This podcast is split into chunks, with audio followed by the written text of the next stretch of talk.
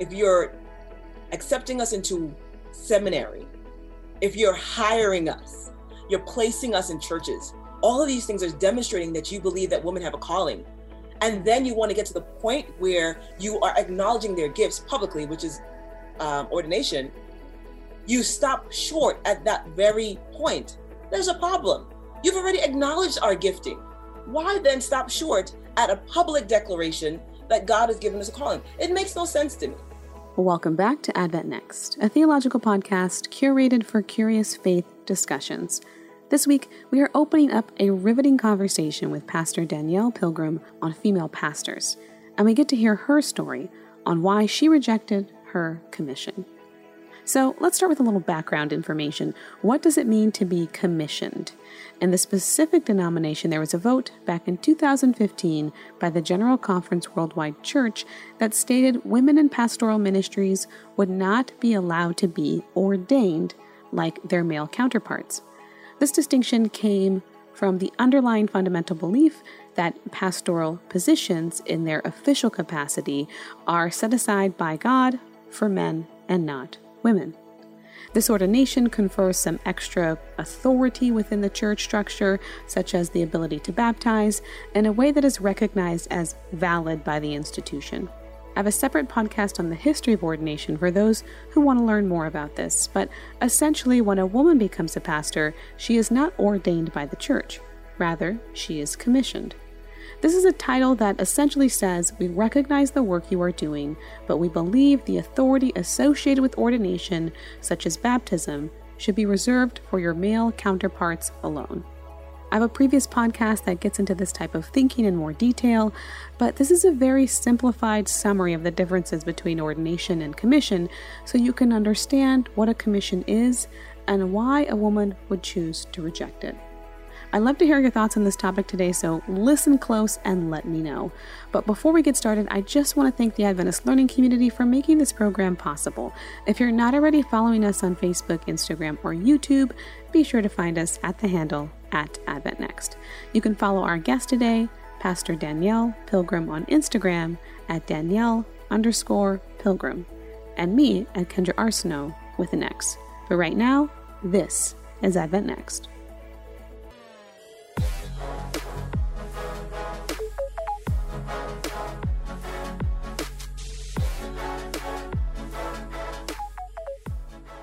So I just want to get right into like the article that you wrote, and I, I some of the things that stood out to me, like you begin this article, and I'm going to post it in the description uh, of the channel, uh, basically saying like I'm not here to argue about like the theological ramifications of this. Like I'm a woman in ministry, you obviously know where I lie. Uh, but you started talking about you mentioned something that maybe we can explore a little bit more. Uh, but she, you said that in some ways this uh, idea of not ordaining women pastors that was passed in the GC in 2015, he says is contradictory because theoretically an ordained female elder has more authority than a commissioned or licensed female pastor. Break that down because that's astonishing. Yeah, um, the the ordained female elder has about the same amount of um, you know leading power um, as as a as a pastor. So um, in the presence of an ordained minister, an elder can baptize, they can lead communion, um, you know, they can officiate, you know, funerals, all of these things. So if an ordained elder and the church has, um, you know, given the the authority for women to be ordained, female elders to be ordained, then if you're ordaining elders who have the ability to perform these services and these ordinances, then to me it's contradictory that a, a, um, a woman in ministry cannot be ordained you know what i mean? Because an elder has holds that power holds that weight. Um, so to me it, it doesn't make logical sense right? Um, if, if an elder can do these things um, but a female elder you're saying we're not going to ordain you to do these it, it, it really doesn't make any sense yeah, I mean, what's kind of the, the background before I jump into some of the more details? Uh, what was the inspiration for you writing this article? How did you get involved with this? Sure, I um, was up for for uh, commissioning, and um, and it, it it called me to contemplate a lot about, you know, the commissioning ceremony and why I was being offered commissioning and my counterparts were offered ordination, right? So in, in my conference, uh, we're in, in my former conference rather, we were in the uh, Southern Union and the Southern Union has not um, taken the step to ordain women. Um, so the ordination services is very interesting. The program outlet, the program bulletin would say ordination and commissioning service. And it's like one service, but two separate services in that one service because they have to make a distinction that woman, the woman is being commissioned. And um, just thinking about that, um, and you know, um, as I wrote in the article, you know, the kind of glass ceiling that um, a woman in ministry has as pertains to working in um, in our, our conferences and in our unions, it just did not sit right with me. And I understand the struggle that we're having, and, and a lot of it is a theological struggle. I get that. But for me, I felt like if I went along with being commissioned, that I would be saying that it's okay. I felt like I would be going along with um, with where we are right now, and I feel like that will be contributing to the injustice that's happening. And so, uh, processing that for myself and the decision I had to make this is where the article was birthed out of that of that um, you know that discussion I was having within myself. Um, and so that's when the article I you know I came out with writing and publishing it. And, and give us a little bit more background. I want to take a little more step back because, you know, to be commissioned, you have to be in ministry for a while, right? And so, what are your qualifications? What were your backgrounds? Like, what were all the ways that you were qualified as you were leading up to this, uh, you know, this moment where you are saying, I don't know if I want to be commissioned? Right. So I was in ministry for about four years at the time, I believe.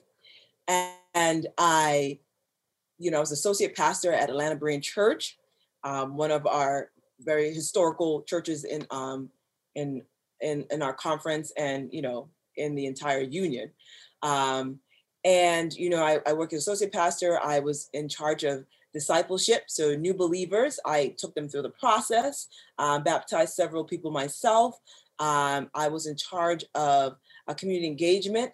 So, working with um, our community pantry and different organizations um, in the community, creating partnerships, doing uh, programming in the summer for kids in the community. I was in charge of that. I was in charge of youth ministries, in charge of young adult ministries. Uh, for a period of time, I was basically leading the church for about six months because our senior pastor had left and um, you know was able to do that.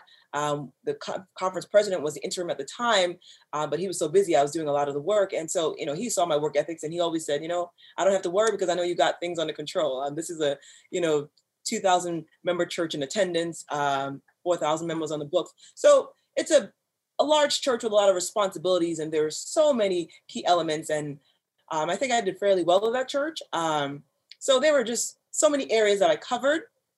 And, um, you know, they saw my skills, they saw my passion, and, you know, they decided that it was time, you know, to, to acknowledge the gift that God had given me. Wow. And so all of this is kind of leading up to this moment of saying, you know, am I going to accept this? Am I not going to accept this? Uh, and even before, like, and I know I'm like dramatizing this moment for a bit, but like before we even get, uh, get there, like, before that, like, what led you into ministry? Like, because at some level, I'm sure you knew kind of the church's stance on kind of women and pastoral leadership. And so I think for any woman in our church, to continue to, to, to have their MDiv, to continue to pursue ministry, there has to be something greater, knowing that maybe the larger body is not even going to accept you once you do enter into that ministry. Yeah. So, uh, great point that you, you bring out there. So, what kind of halted me from even pursuing ministry uh, when I when it first came to my thought, when I felt God had called me, was the fact that there was not a lot of examples um, in my former home conference in, in New York of women in ministry. So you know, I had never thought about it as an op- an option um, to pursue full time ministry because there wasn't a lot of examples. But you know, fast forwarding to when I felt called to it. Um, you know, I was listening to a sermon by Henry Wright, who was talking about spiritual gifts, and you know, I think of pastoral ministry, uh, chaplaincy as something that I've always been doing ever since I was baptized. It, it was something that was innate, you know, um, trying to lead people to Christ um, um, and doing uh, service, right? That has always been a desire, passion of mine. I don't need to get paid for it. That is something I will do regardless, right? So um, going into ministry, then making that decision um, and seeing that the church was a bit more open to it at the time, um, I came into it knowing that God had called me and no one was mm. going to stop me, right? I wasn't hired by anyone. It wasn't, when I came to the seminary, um, I wasn't uh, sponsored, but I knew God had called me. And it was just very evident in my life. So I was coming in thinking, you know, if God called me, you're, you're not going to stop me, right? Um, right? But the, the idea that I have in my mind is if our, um, if our GC, if our, our institution is opening doors for women to be in ministry, if you're accepting us into seminary, if you're hiring us, you're placing us in churches, all of these things are demonstrating that you believe that women have a calling. And then you want to get to the point where you are acknowledging their gifts publicly, which is um, ordination. You stop short at that very point. There's a problem. You've already acknowledged our gifting. Why then stop short at a public declaration that God has given us a calling? It makes no sense to me. And I think that for me, because uh, I know some of my female colleagues, you know, they they take they accept commissioning, and that's okay. There's nothing wrong with it.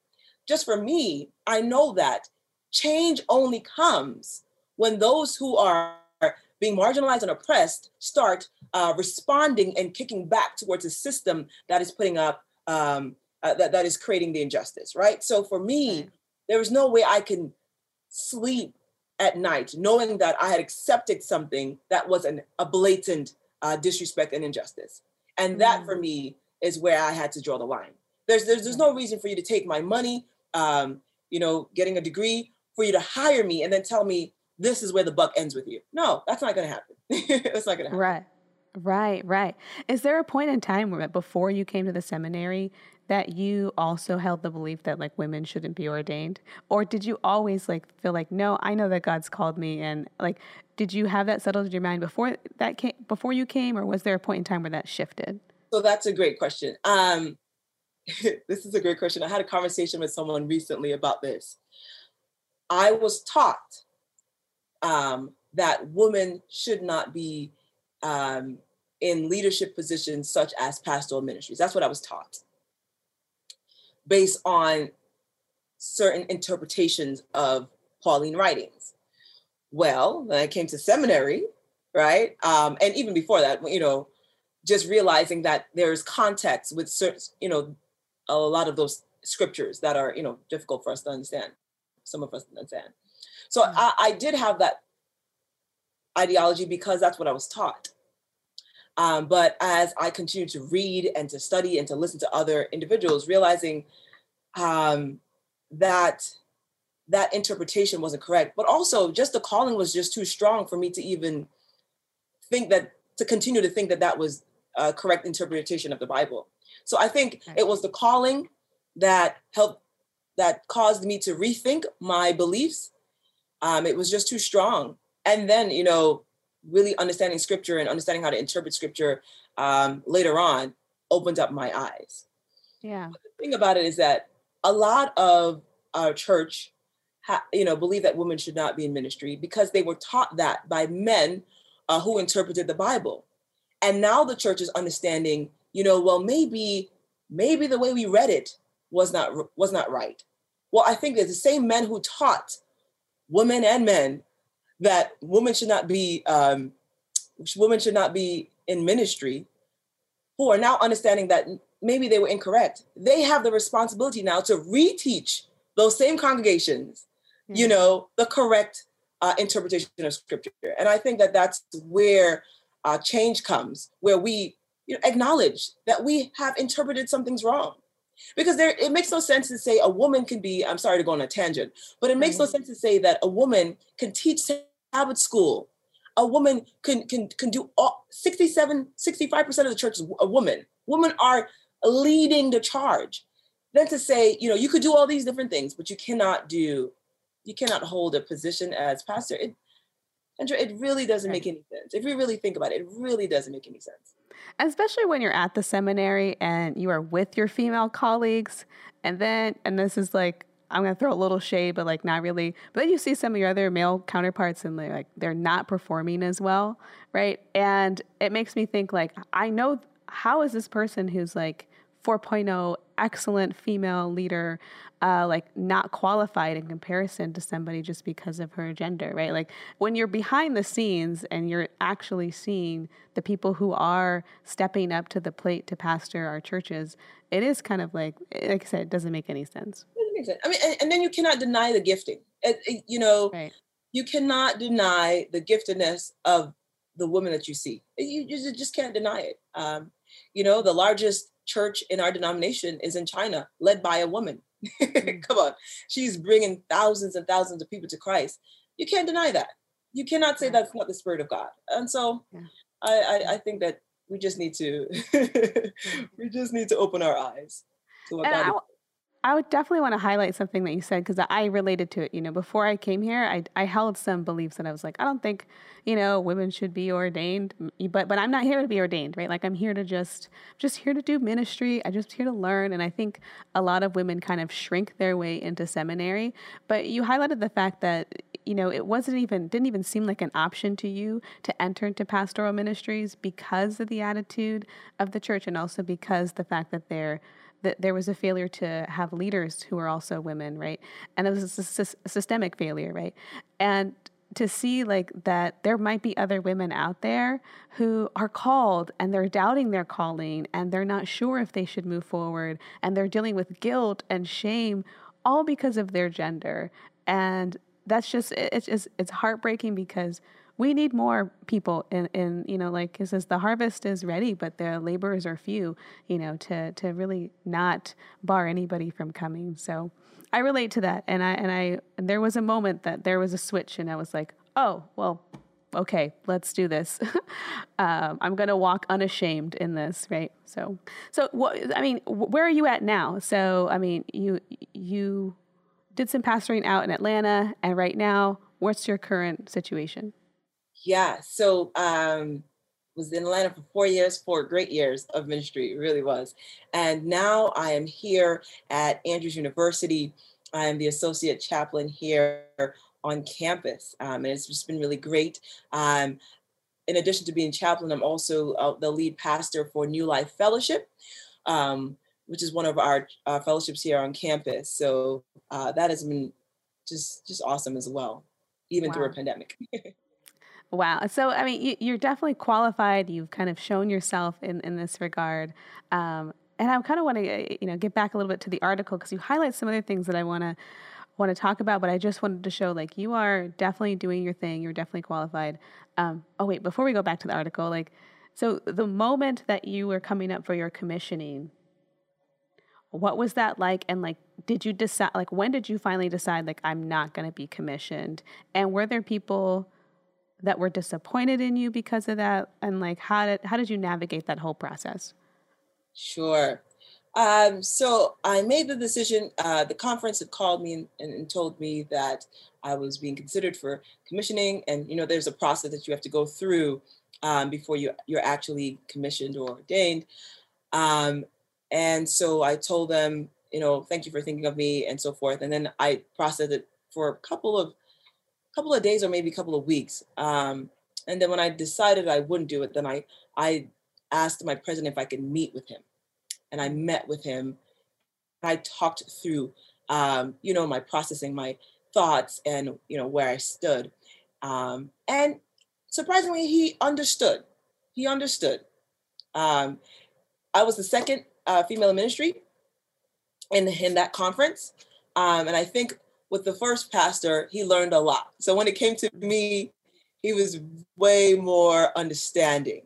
Um, and so he understood, and I really appreciated him understanding. Now, there were some other people uh, in the conference who uh, did not like my decision.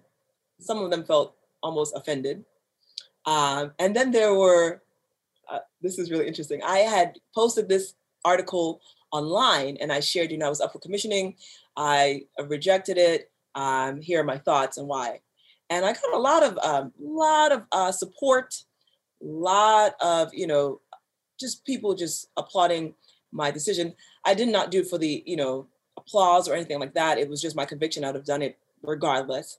But there was one comment I will never forget because this person is um, they work for the the NAD.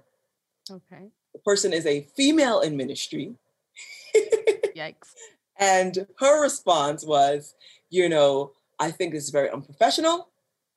I think um, the you know the GC is working on it, and you know, you know it's going to change eventually, and so forth. And you know, she went on, and I never responded um, because yeah.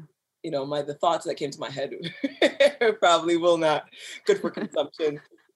But um, that's one comment I'll never forget because this was a fellow sister in ministry who is in a high position, you know.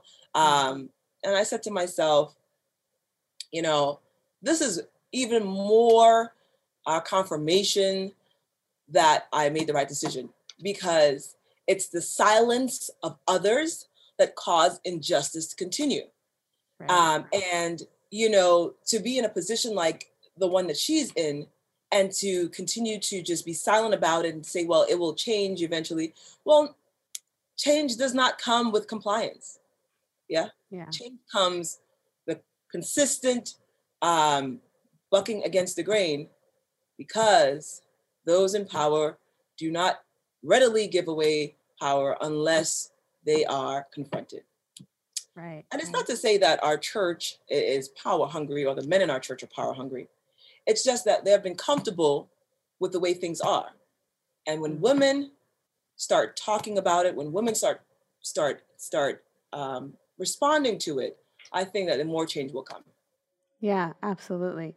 I, I have a question. You know, it's Mental Health Awareness Month, and I'm curious. Like during this time, you know, like did this affect your mental health, and how did you kind of deal with that if it did affect it? And do those types of sentiments, like, do you feel like it, it messes with the mental health of women? Uh, I'm pretty sure it could it, it, could affect the mental health of women for sure. I, I, think just overall the commissioning of women. Um, you know, in my article, I, I, I said that you know I quoted Martin Luther King Jr., who says, you know, equality is not a matter of mathematics or geometry, but it's a matter of psychology. Um, where he's basically saying that equality is about telling someone that you matter, that your voice matter, that you are equal. And so for me, uh, I think that commissioning just says to me that you're not equal. You, you, you are not on the same level as I am. That's what it says to me. Um, and so I reject that wholeheartedly, which is why I will not accept it. However, I think with the comments um, that came after, it didn't affect me.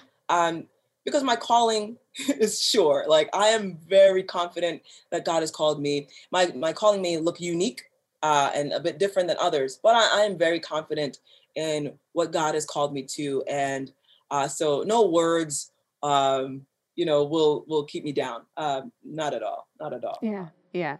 And I love this part of your article that says, you know, there's no such thing as separate but equal. It's like we've already been through this, right? Like we've we no such thing as separate equal. And and and I want to read this quote that you did quote from Martin Luther King because it's so it's so beautiful. It says equality is not only a matter of mathematics and geometry, but it's a matter of psychology.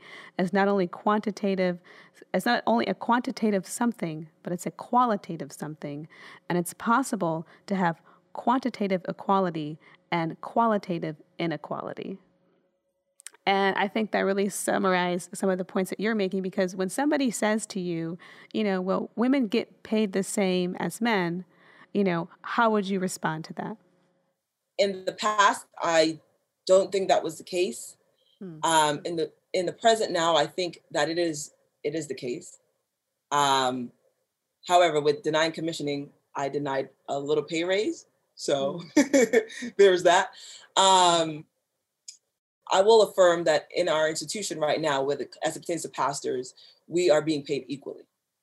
Um, but that does not deny the fact of the opportunities, the leadership opportunities that are not available, right? right. So uh, in certain conferences and certain unions, women are not allowed to be presidents. They cannot simply because of their gender. That's discrimination.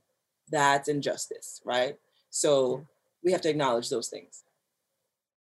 Yeah, yeah, and and and and you really summarize this point of like a, a qualitative inequality, you know, or a commission is a qualitative inequality, and this is, it really is affecting. It, like you, I think you mentioned, like it affects how um, our churches see women in, in leadership.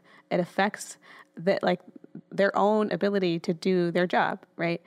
Um, have you come across that, and, and what ways is like kind of this belief affecting women's ability to do their jobs, maybe from experience of your colleagues or maybe a personal experience that you can bring to the table? Sure, sure, sure.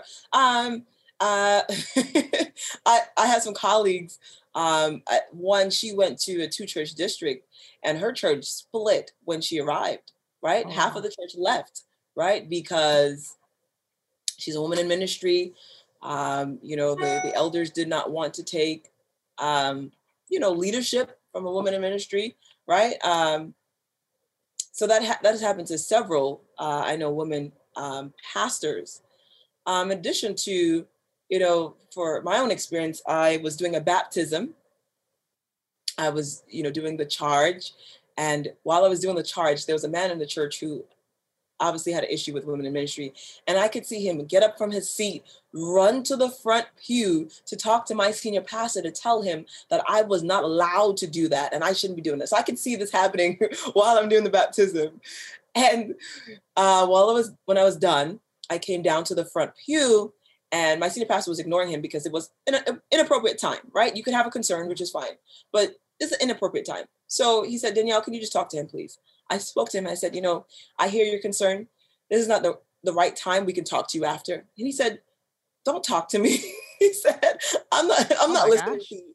He said, I'm not listening to you. You know, eh, that, that again, you know, the disrespect uh, because of my gender and because of my position um, it is that blatant disrespect that they feel okay. Some people feel okay that because they don't acknowledge my position, that they can disrespect you.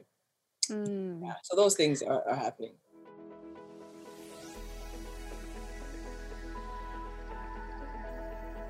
Thanks so much for tuning in today. I hope you were blessed by part one of this conversation with Pastor Danielle Pilgrim. Stay tuned for next week as we continue our talk and get some insight into how our theological bigotry is playing out in the next generation's desire to stay involved in the church. You can follow our guest today, Pastor Danielle Pilgrim, on Instagram at Danielle underscore Pilgrim, and me at Kendra. Snow with an X. If you're not already following us on Facebook, Instagram, or YouTube, please be sure to do so at Advent Next. Thanks so much for tuning in, and see you next week.